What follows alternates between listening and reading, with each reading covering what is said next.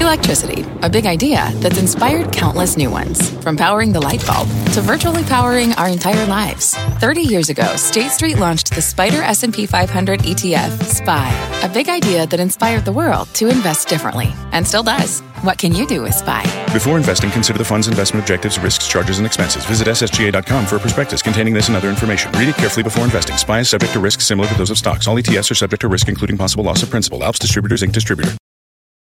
Homes.com knows that when it comes to home shopping, it's never just about the house or condo. It's about the home. And what makes a home is more than just the house or property. It's the location and neighborhood. If you have kids, it's also schools, nearby parks, and transportation options. That's why Homes.com goes above and beyond to bring home shoppers the in-depth information they need to find the right home. And when I say in-depth, I'm talking deep. Each listing features comprehensive information about the neighborhood, complete with a video guide. They also have details about local schools with test scores, state rankings, and student to teacher ratio. They even have an agent directory with the sales history of each agent. So when it comes to finding a home, not just a house, this is everything you need to know, all in one place. Homes.com. We've done your homework. My mission is simple to make you money. I'm here to level the playing field for all investors. There's always a bull market somewhere, and I promise to help you find it. Mad Money starts now.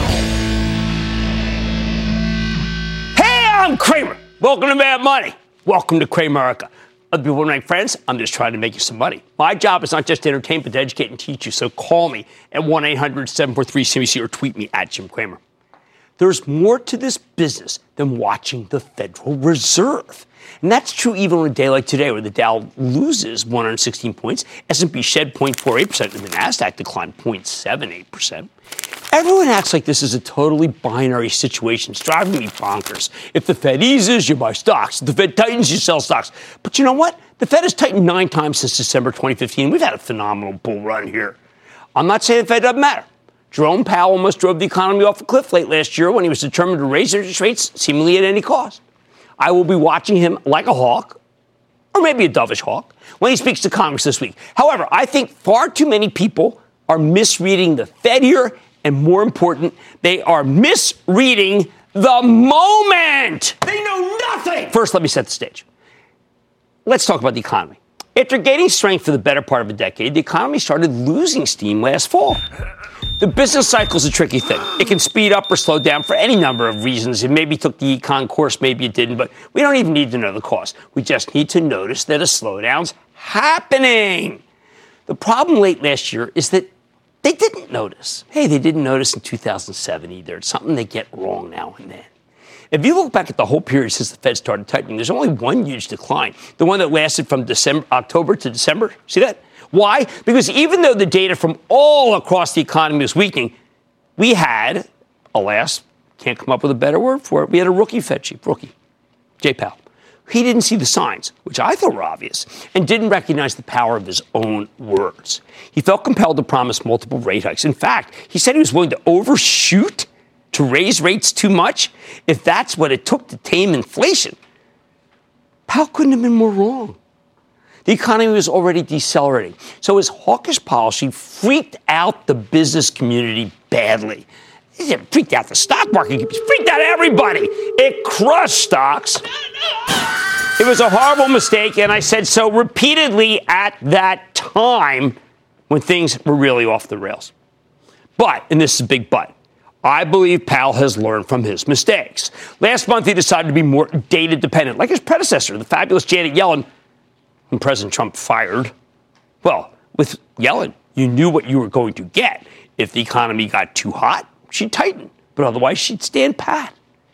Now, Powell didn't use these words precisely, and he hasn't flat out said that the last rate hike in December was a mistake. However, by effectively adopting Yellen's position, he's given the stock market a new level of flexibility. And this is something people don't seem to understand.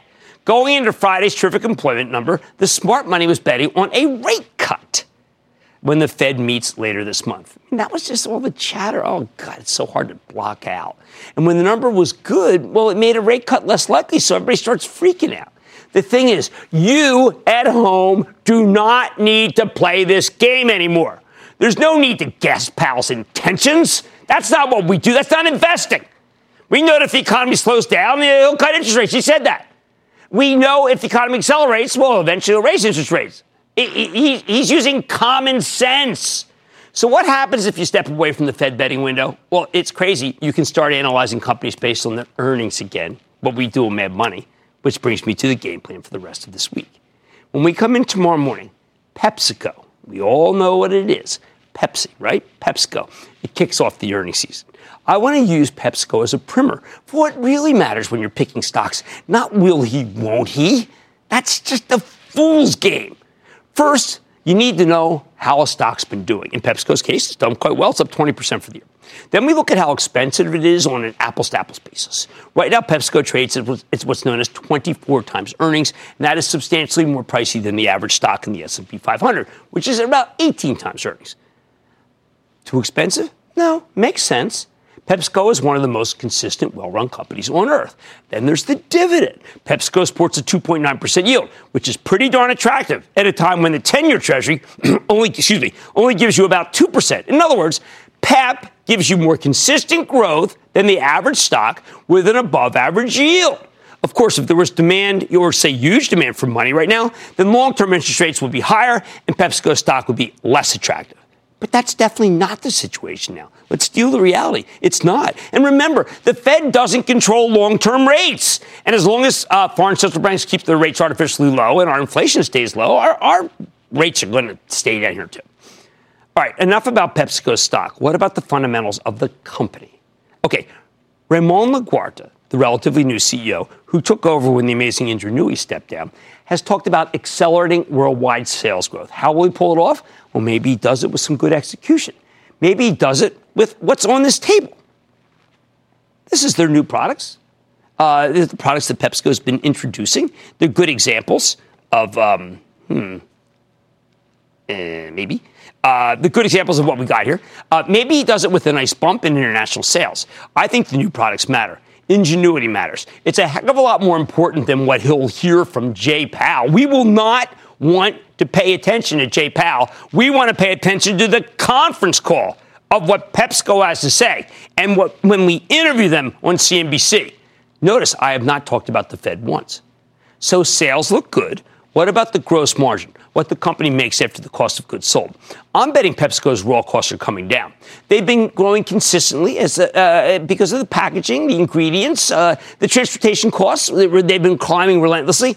But you know, now that the economy's kind of cooled off, I think some of those trends are going to begin to reverse, which could allow Pep to deliver a nice upside forecast, okay? Forecast. I don't think that this quarter you're going to see everything that goes into this bottle go down in value. Okay, I mean, what, what it costs them, but I think they can forecast that in the future. Of course, some things could hurt them.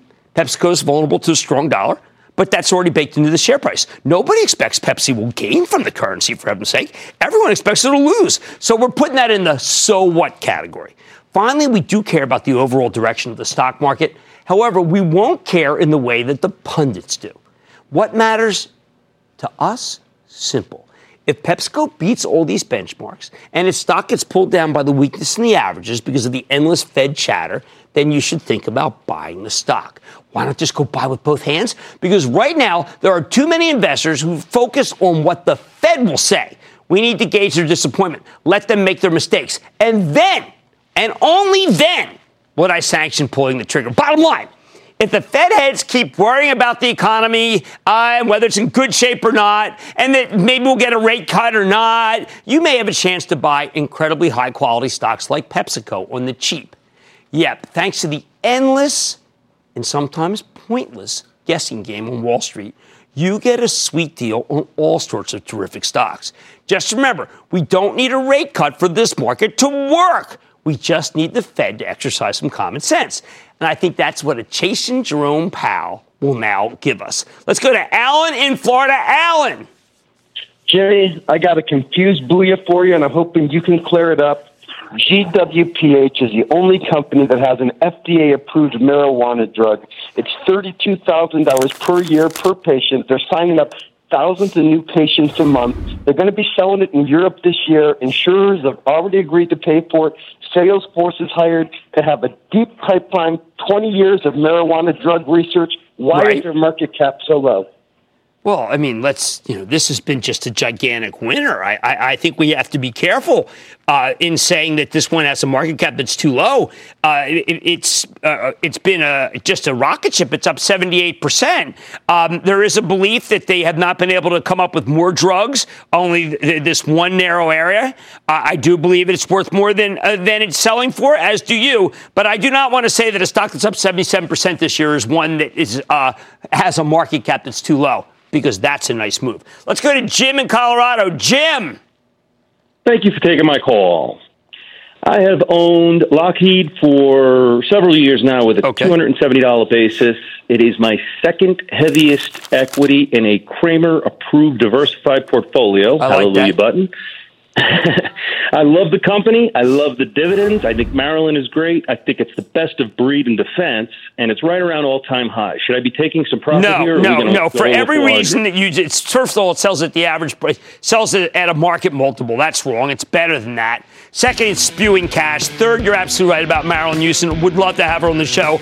No reason to sell a stock just because it's up, uh, because that business is on fire. All right, I want people to think bigger. I want you to think outside the Fed. Have others made their own mistakes? Well, you know, if they do, if they sell because of something Powell says on the Hill, for heaven's sake, and PepsiCo delivers, what an opportunity. That's when you buy. Oh, My Money tonight. With news that Canopy Growth CEO Bruce Linton is out, how is parent company Constellation Brands positioning itself following the leadership change? I'm going to talk with the CEO. Then, with reports floating around that Broadcom is in talks with Symantec about a possible acquisition, I'm going to be talking about the man behind the incredible recovery in the stock of Symantec. And Eldorado announced plans to buy Caesars Entertainment uh, for 17.3 billion, including debt. I'm going to look into another way to play that deal. Don't miss my sit down with the CEO of Vici Properties, and stay with Cramer.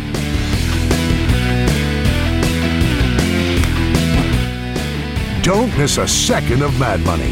Follow at Jim Cramer on Twitter. Have a question? Tweet Cramer. Hashtag mad tweets. Send Jim an email to madmoney at cnbc.com or give us a call at 1 800 743 CNBC. Miss something? Head to madmoney.cnbc.com. Take your business further with the smart and flexible American Express Business Gold Card. You can earn four times points on your top two eligible spending categories every month, like transit, U.S. restaurants, and gas stations.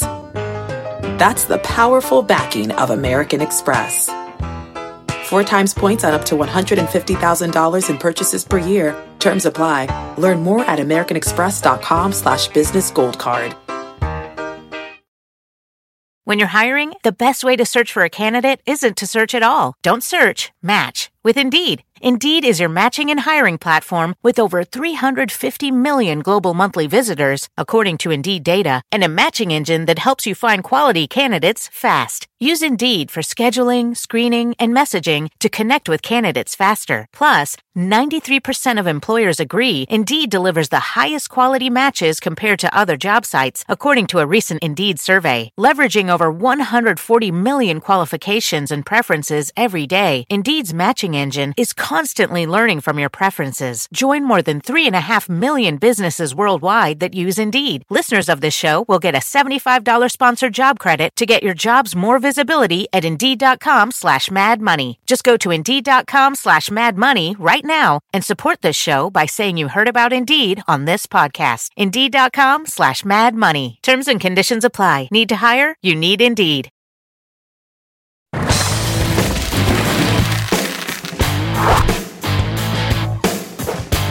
Last Wednesday morning, we woke up to the move that Bruce Linton, he's the founder and co-CEO of Cramer Fave Cannabis Company Canopy Growth and a frequent guest on the show, had resigned effective immediately. When he called into Squawk Box, it quickly became clear that Linton hadn't simply resigned. He'd been terminated. Remember, Canopy's largest shareholder is Constellation Brands, STZ, the big alcohol company that you may know as Corona, Modelo, Pacifico, along with a host of fancy wine and liquor brands. Constellation actually reported a fantastic quarter late last month, yet hardly anyone seemed to notice because perhaps they were concerned that Canopy was spending its $4 billion Constellation Finance war chest too quickly, not getting enough bang for the buck. So let's go straight to the source and check in with Bill Newlands, the straight shooting CEO and president of Constellation Brands, get a better sense of how his company's doing and what he plans to do with the Canopy investment. Mr. Newlands, welcome back to Mad Money. Thanks. Good to be here. All right, Bill, it was a dynamite quarter, and yet I think everyone was really focused on one line, which was you said uh, we were not pleased with Canopy's recent reported year-end results, and then subsequently we learned, of course, that Bruce Linton was was fired. Can you tell us what you weren't pleased by, and why we should not be worried going forward about a Constellation Brands investment because of Canopy? Sure. Well, as you and I have talked before, we still see this as a great opportunity. This could be a 200 plus billion dollar business over the course of the next 10 years, and Canopy is best positioned of anyone in the industry to take advantage of that. With that said, we recognize that there are some great opportunities to push this forward to make sure that the right form factors are being invested in and that we are winning the markets that matter. And, and this move was all about making sure that we do all of that. Were you spending, was Bruce spending too much money versus uh, the actual war chest that you gave him? And were you concerned that perhaps there wasn't enough, uh, maybe the margins, the targets weren't right? What exactly was making you uncomfortable with what Bruce was doing? Well, what we were really uh, engaged on is the fact that we needed focus. We need to win Canada. It's a proof of concept. We need to win the United States, and our deal with Acreage is puts us in a perfect position as Canopy to win the U.S. market as well. But our board was uniform. We were unanimous that we needed a different leader to take us to the next phase of growth. Okay, so let's figure out what can you do at a time when it's still a class one uh, you know, felony to, to sell cannabis in the country.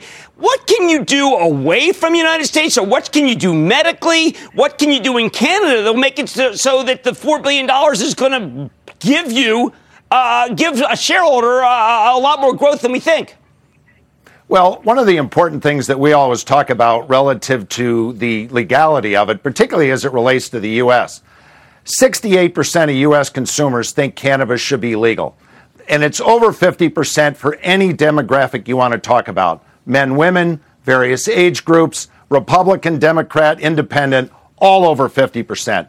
So our belief is it won't be long before we, in fact, have legality at a federal level here in the United States.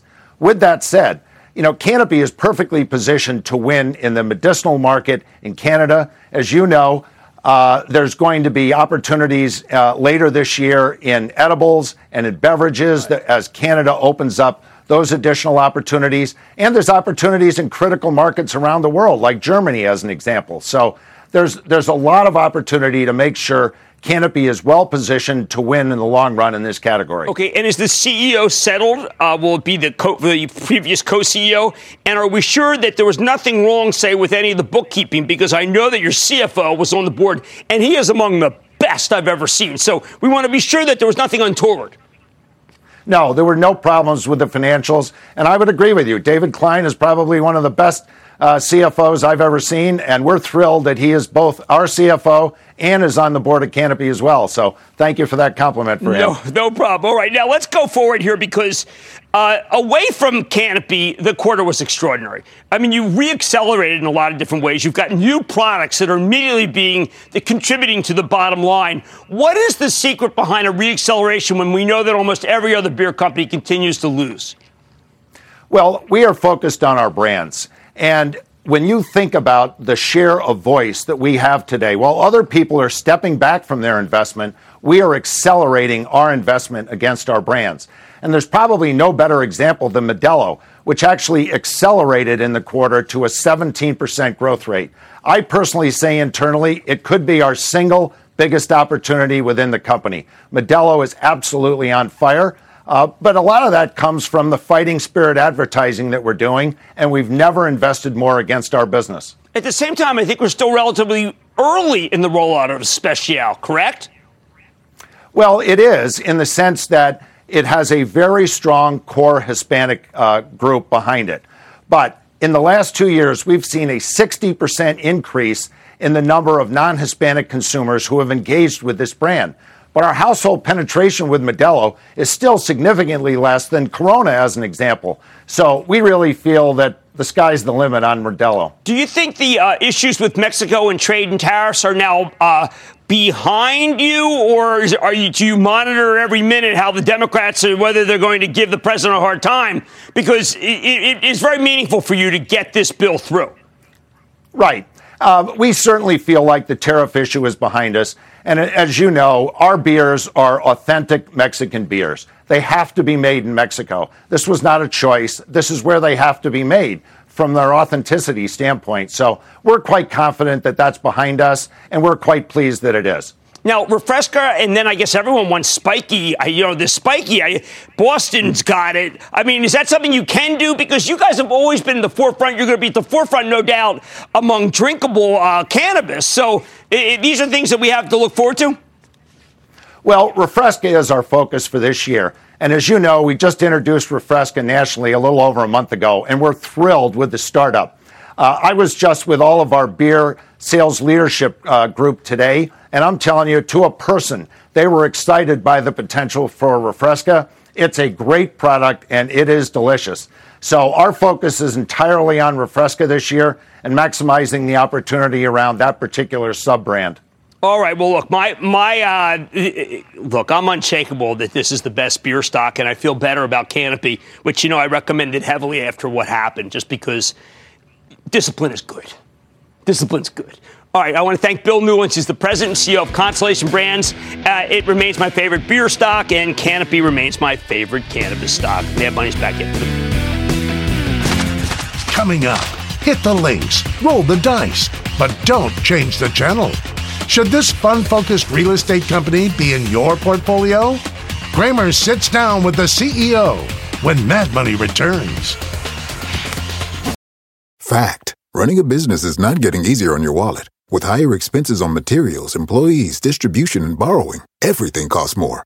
Also, a fact smart businesses are reducing costs and headaches by graduating to NetSuite by Oracle. NetSuite is the number one cloud financial system, bringing accounting, financial management, inventory, and HR into one platform and one source of truth. With NetSuite, you reduce IT costs because NetSuite lives in the cloud with no hardware required. Accessed from anywhere, you can cut the cost of maintaining multiple systems because you've got one unified business management suite. You improve efficiency by bringing all your major business processes into one platform, slashing manual tasks and errors. Over 37,000 companies have already made the move. See how you'll profit with NetSuite, and then you can think of all the ways you could be spending the money you save. Company retreat in Malibu, anyone? By popular demand, NetSuite is offering a one-of-a-kind flexible financing program for a few more weeks. Head to netsuite.com to start saving.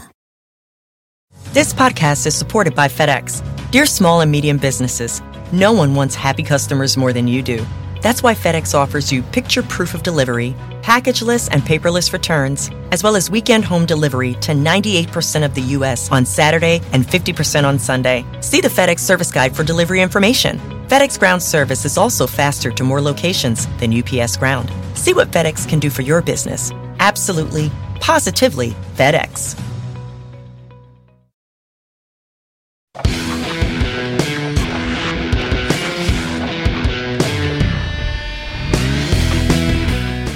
Always searching for companies with great management around here. But what does great management even look like? This is one of those things that's impossible to quantify, even though it's very important, which is why I'm always trying to find examples to help illustrate my point. And last week we got yet another fantastic demonstration from a man by the name of Rick Hill, the newly appointed interim CEO of Symantec, a guy with an incredible track record of creating value for his shareholders. In early May, this company had just delivered a disastrous earnings report, and the previous CEO resigned, candidly under cloud. Then Symantec picked Hill, a longtime tech executive on the board of directors, to take the reins. The stock bottomed at $17.50 about a month ago. Yet within two months, Rick Hill turned the narrative around.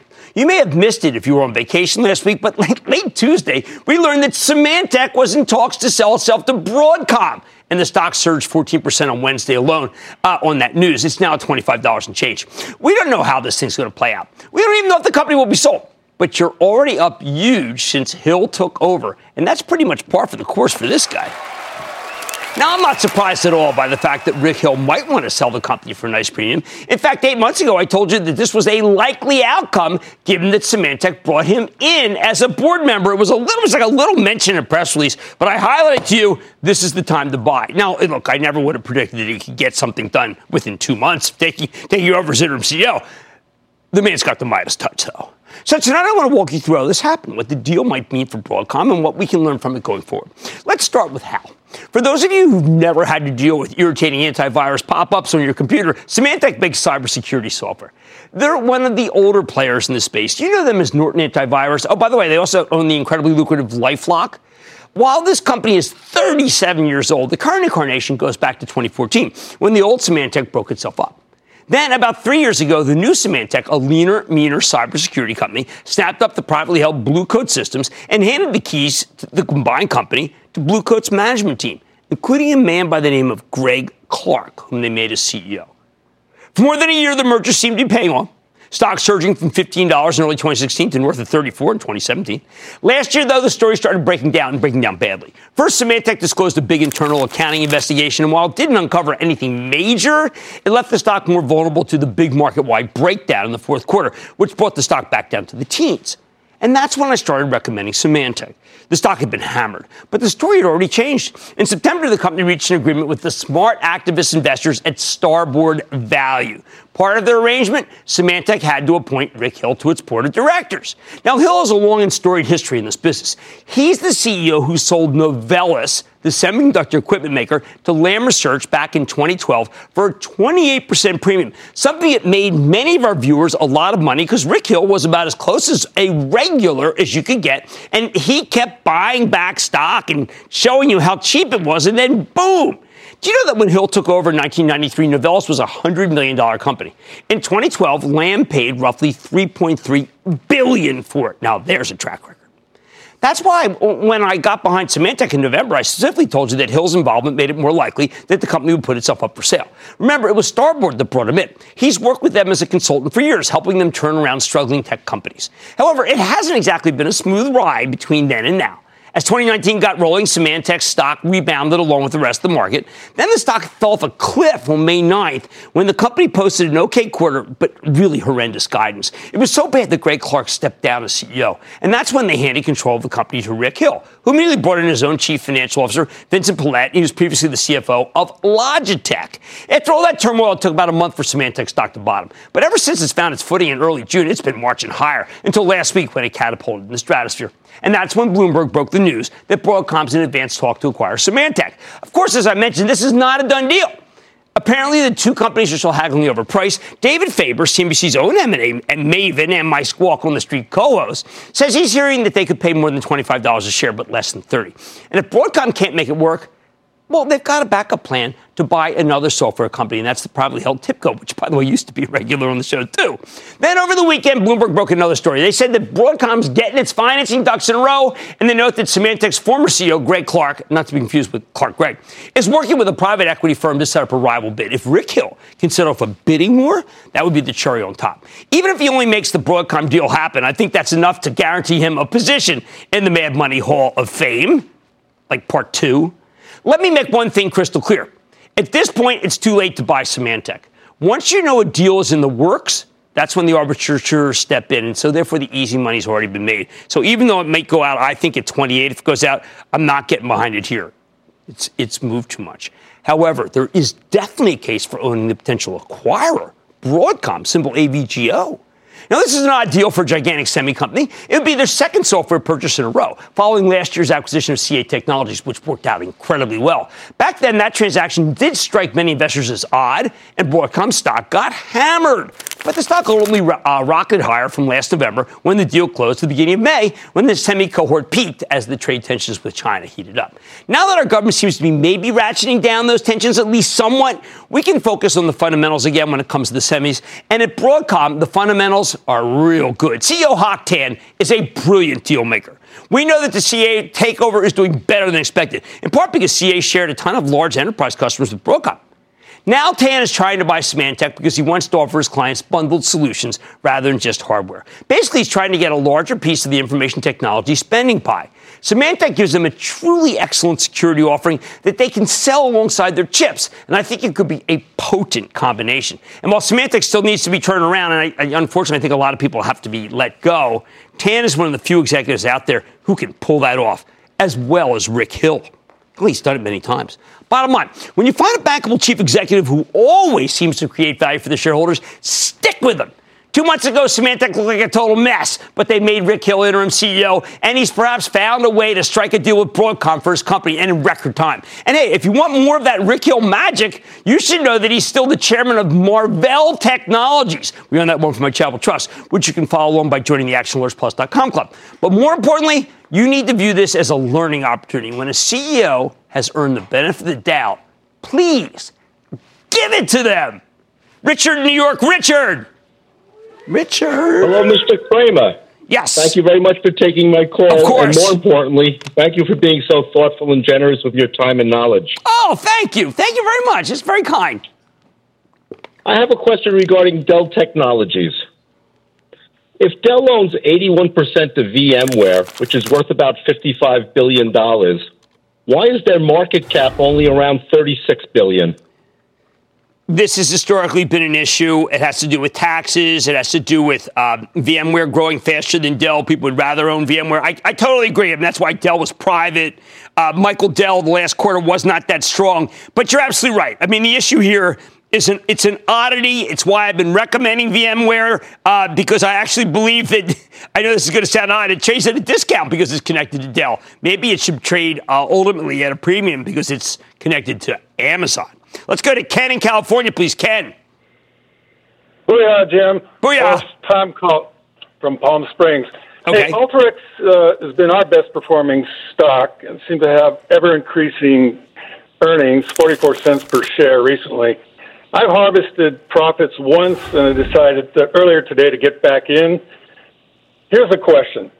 If they are not pursued as an acquisition target, what do you see Alteryx going to by next spring? Oh, I, I can't. Alteryx is one of the hottest stocks I've ever seen. By the way, Alteryx follows you everywhere. If you do the cookie thing, I have Alteryx. They, they me. It's like, what's a badass software manager? It's Alteryx. These guys are real good at their job.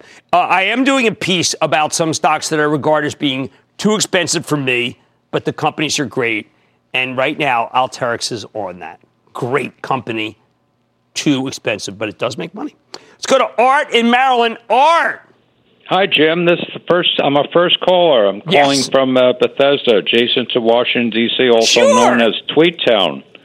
Uh, I have a, a stock that I've been in for quite some time. Teradyne, symbol TER, has been very good to me for some number of years. Uh, currently, it's somewhere in the forty-seven, forty-eight dollar range. Uh, is this a buy, sell, or hold? Uh, is there any? Uh, Uh, it's an excellent test and measurement uh, company. I think you're absolutely right that it's a terrific company, uh, and I would continue to own it, even though it is up. Uh, it is up almost 50% this year, um, but I do think that it is very, very well run, and I would think just own it. All right. Uh, when a CEO earns the benefit of the doubt, I want you to give it to them. Rick Hill, you work some real magic here with the Symantec. Much more Mad Money from gaming to hospitality. This company's got some hot properties in its portfolio. So is it time to make room in your portfolio for the stock? I'm sitting down with the CEO of Vici, V-I-C-I Properties, to find out. Then, why keeping it simple in this market could lead you to profits? Don't overthink everything. And all your calls, rapid fire, tonight's edition of the Lightning Round. So stay with Cramer. In a busy world, one values a taste of luxury and leisure. From the casino to the golf course, this company is investing in the American appetite for entertainment. Will investors value a real estate trust that aims to make hospitality hot? A couple weeks ago, we learned that Eldorado Resorts is buying Caesars Entertainment. That's the company behind Caesars Palace for 8.6 billion. It's creating a major new player in the casino space. However, you might have missed that this transaction occurred pretty much simultaneously with a smaller deal that I really like, the Vici Properties real estate investment trust company that we had on before. It owns the land under many of the Caesars Palace locations. They also acquired three properties from Eldorado for a total of about $3.28 billion. There's a lot more to it than that. We're going to go over it. I think Vici is the slow and steady way to invest in the casino and gaming spaces, especially since the stock sports a 5.2% yield, which is increasingly attractive in this low interest rate environment. And apparently people agree with me because the stock's up 18% for the year. Can it keep climbing? Let's take a closer look at this one because we've got Ed Pitoniak. He is the CEO of Vici Properties. You get a better sense of where his company's headed. Mr. Pitoniak, welcome back to Mad Money. Good to see you. Ed. Good to see you. Good to be back. Thank you. I remember when you first came on, have a seat. And I said, wow, this could be like EPR, an experiential real estate play.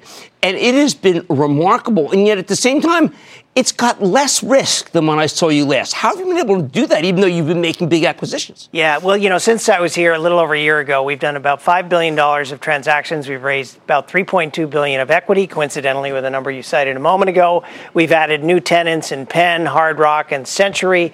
And I think what we've been supported by is this understanding that this is the this is the um, this is the cheapest great real estate on the planet right now in terms of being a place where experiences are taking place that Amazon has not yet figured out how to put in a box and ship to your house. Yeah, I'm so glad you pointed that out because many of the real estate investment trust candidates from when we started the show almost 15 years ago have fallen on hard times, and not because of management but because other companies have come in and hurt them. Meanwhile, there are secular trends that I think are helping you experience online gaming turns out to be gaming, and it tends to happen at the places uh, that you own. Exactly right. And when you combine that with the uh, the proliferation of sports betting across the country, um, it's really the way in which the next generation of guests for these properties are going to emerge.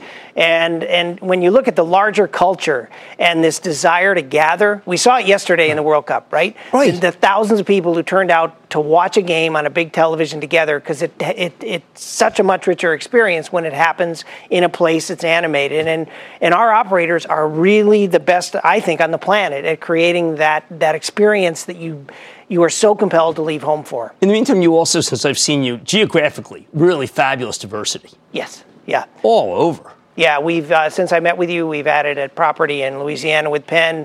Uh, we've done two deals with Dan, Dan Gilbert's great gaming company, Jack. I know. Dan's, I hope he's doing well. You yeah, know, we hope yeah. he's doing well. He's tough, man. Yeah. He, he, he's going to do well. Uh, but we bought Greektown in Detroit, a market we really like, and and Jack Cincinnati, where we'll partner with Hard Rock.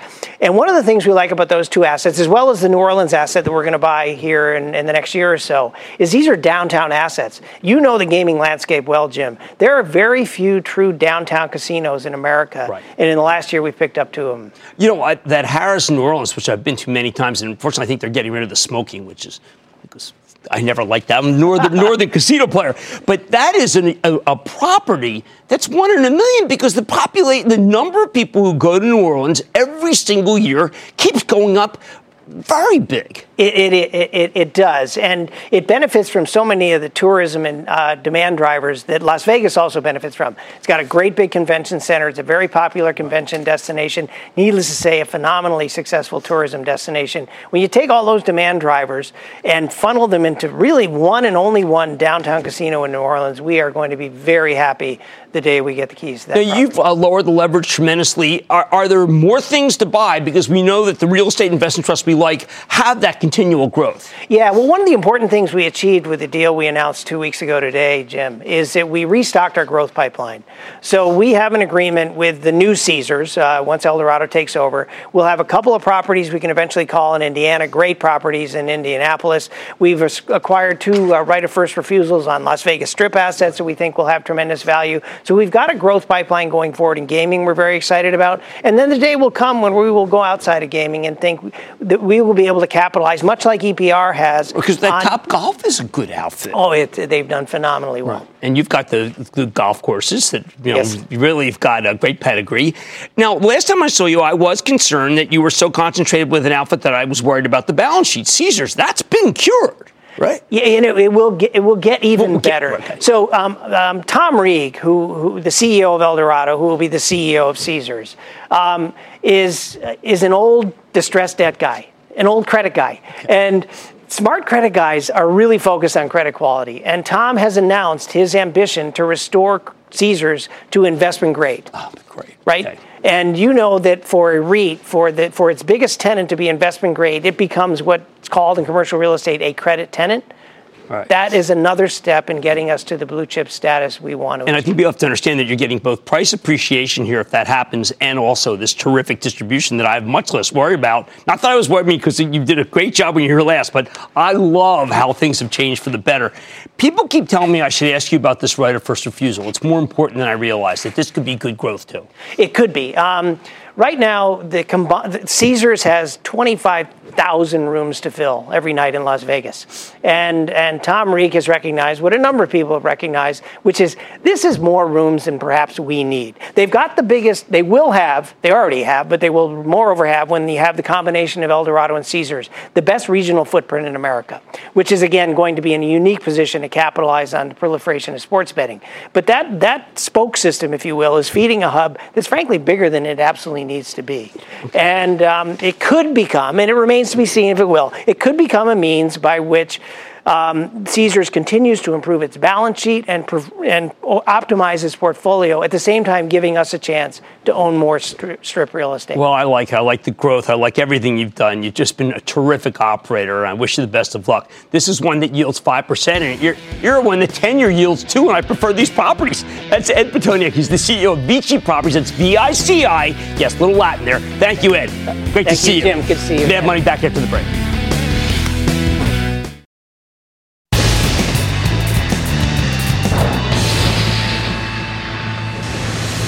It is time.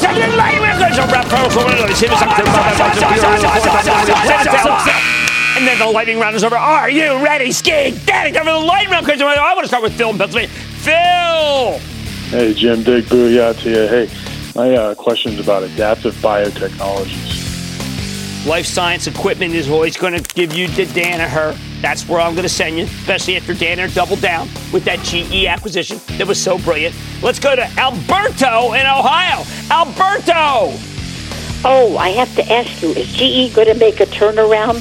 or should I sell my stock? No, no, don't, don't sell here. I know, I know. Steve Tusa is a terrific analyst over at J.P. Morgan, but Larry Culp is a terrific CEO over at GE, and we're going to bet with Culp. We think Culp's got a long-term plan. I need to go to Rob in Florida. Rob. Jim, how are you? I am good, Rob. How about you? Good, thank you. Uh, Vector Group. We like the asset liability ratio. We use big dividends for reinvestment. Do you think it's going to turn around the share price, or is it stuck on Tobacco Road? It's stuck on Tobacco Road, and you know, people know me. I will not recommend tobacco stocks. I'm just not going to do that. I'm also candidly tired of the Juul ads, which make me feel like that they are uh, trying to keep people um, healthy. How about that? Let's go to Beverly in South Carolina. Beverly. Hey, Jim. I am honored I wanted to tell you that your show and your books have helped make me very comfortable at age 86. Wow! Yes! Thank you for calling, Beverly. This is terrific. Thank you. I am very interested in what's going on with the stock AbbVie. Right. And well, you know, AbbVie bought Allergan, and I've not been able to opine on that, by the way, because I happened to be in Italy when it happened. Um, I'm not crazy about uh, neither company has enough of a pipeline to make me intrigued. I know that both companies would disagree with me, but I have a right to call them as I see it. I prefer to see you in an Abbott, which is the split from AbbVie, which is a medical device company. How about Dominic in California? Dominic.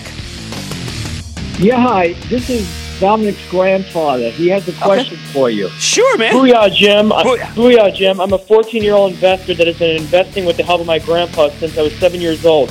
Today, I'm calling you for your opinion about Starbucks. Should I keep Starbucks and see if it continues to grow or sell it and buy McDonald's? I bought Starbucks and it was $59 a share and now it's a little over 80. Right, look, I'm not going to let you sell it. Kevin Johnson's doing too good a job.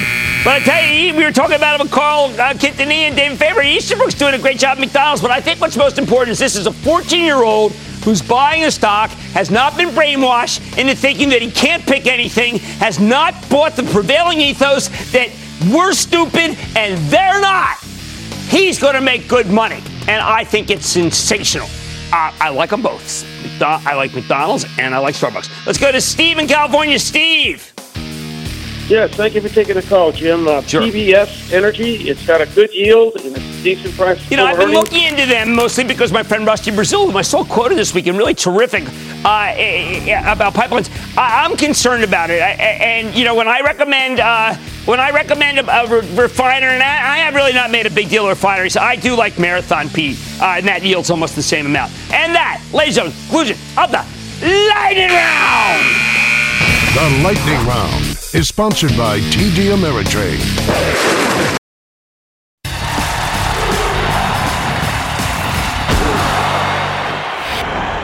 On some level, you got to admire this market's simplicity. Notice I didn't say stupidity, simplicity. We get a strong non-farm payroll report on Monday, oh, on Friday morning, right? Monday morning, people assess, they come in, and with guns blazing, they buy the stocks that should benefit from a robust labor market. Now, you would think there'd be more to it, wouldn't you? Right? I mean, shouldn't there be more mystery, more science, more brain power involved in these judgments? Maybe not. Sometimes it really is just that simple, and I'm going to tell you why. Right now, we have a cluster of retailers that are so powerful that you can just point to them as the winners from a strong job market. We know the win because they're that dominant. I'm talking about companies like Walmart. You know, this stock's up 21% for the year. It hit a new all time high today. Why is Walmart so strong? Because the company's doing great. They had the best same store sales in ages. On top of that, Walmart's got a plan. The Walton family is letting CEO Doug McMillon spend as much money as he needs to become a real rival to Amazon on the web. In the latest quarter, the company's digital sales exploded up 40% year over year. I think up 44% the year before. Wow, that's staggering. I think Walmart made a brilliant move when they bought Jet.com for 3.3 billion a few years ago. Sure didn't seem at the time, but that acquisition was a total bargain, especially since I got to keep Marc Lore. I don't remember him on the show, smart fella. Maybe the smartest guy in e-commerce other than Jeff Bezos.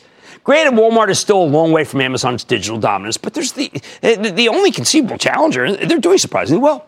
Who else wins when employment picks up? How about Costco? The numbers here are so extraordinarily consistent that it's worth paying up for this red hot stock. Costco is finally expanding online. Uh, Their food business is finally making a lot of money. But most important, the darn thing is a club with 90 million paying numbers, members. All of them would probably pay more. Think of Costco as the original Amazon Prime. Third retail winner, Lululemon.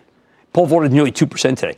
Lulu's become the go-to growth stock because it has the strongest same-store sales numbers. Money managers never hesitate to buy the retailer with the best comps. It's like there's a mythical envelope that every growth-oriented portfolio manager keeps in their desk. And it says, in the event of a fabulous employment report, please open. And inside is the simple instruction, buy Lulu. Fourth, Home Depot. This is the default home improvement play whenever we create a lot of jobs in this country. Now, it doesn't even matter how good the company's last quarter was. In this case, uh, fund managers didn't like the numbers, but memories are in short supply on Wall Street. What matters is the future, not the past. And with healthy hiring, Home Depot is always going to be a buy. Finally, best for last, yes, Amazon. Now, we're a week away from the misleadingly named Amazon Prime Day, which is actually days, July 15th and 16th. Mark it on your calendar. Historically, you've done well if you own Amazon ahead of the self created shopping holiday. Because when people are inevitably shocked by the company's big numbers, you can sell the stock into strength. Amazingly, the payroll report trumps the gravitational pull of the tech ETFs, almost all of which were way down today. The stock in those ETFs usually do trade together, but not, not Amazon. Rallied nine bucks anyway. Nine bucks. Uh, too much work for you? Some managers just like to buy the RTH, the Van Eck Vectors Retail ETF. I think that's a mistake, though, because 20% of this thing is Amazon. Home Depot and Walmart are both 10%, Costco's 5%. You're getting a lot of exposure to good retailers, but then you also got the lower quality names in there, too. Might as well stick with the winners, don't you think? That's why I hate those sector ETFs. I'd rather own the best than a mix of the best and mediocre and the worst. So stick with the ones I've outlined. If the job market stays strong, these fabulous retail stocks will keep winning and winning and winning. Stick with Cramer.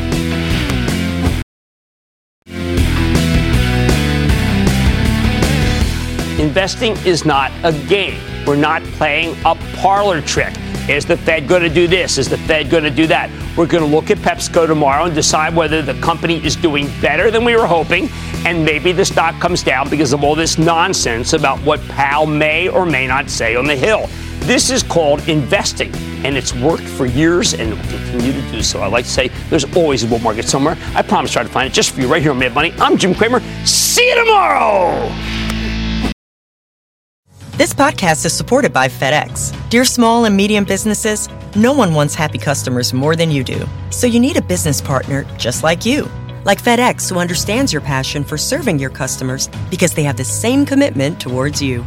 That's why FedEx offers you picture proof of delivery, packageless and paperless returns, as well as weekend home delivery to 98% of the U.S. on Saturday and 50% on Sunday. See the FedEx service guide for delivery information. What's more, FedEx Ground is faster to more locations than UPS Ground. Trust FedEx for timely deliveries. See what FedEx can do for your business. Absolutely, positively FedEx.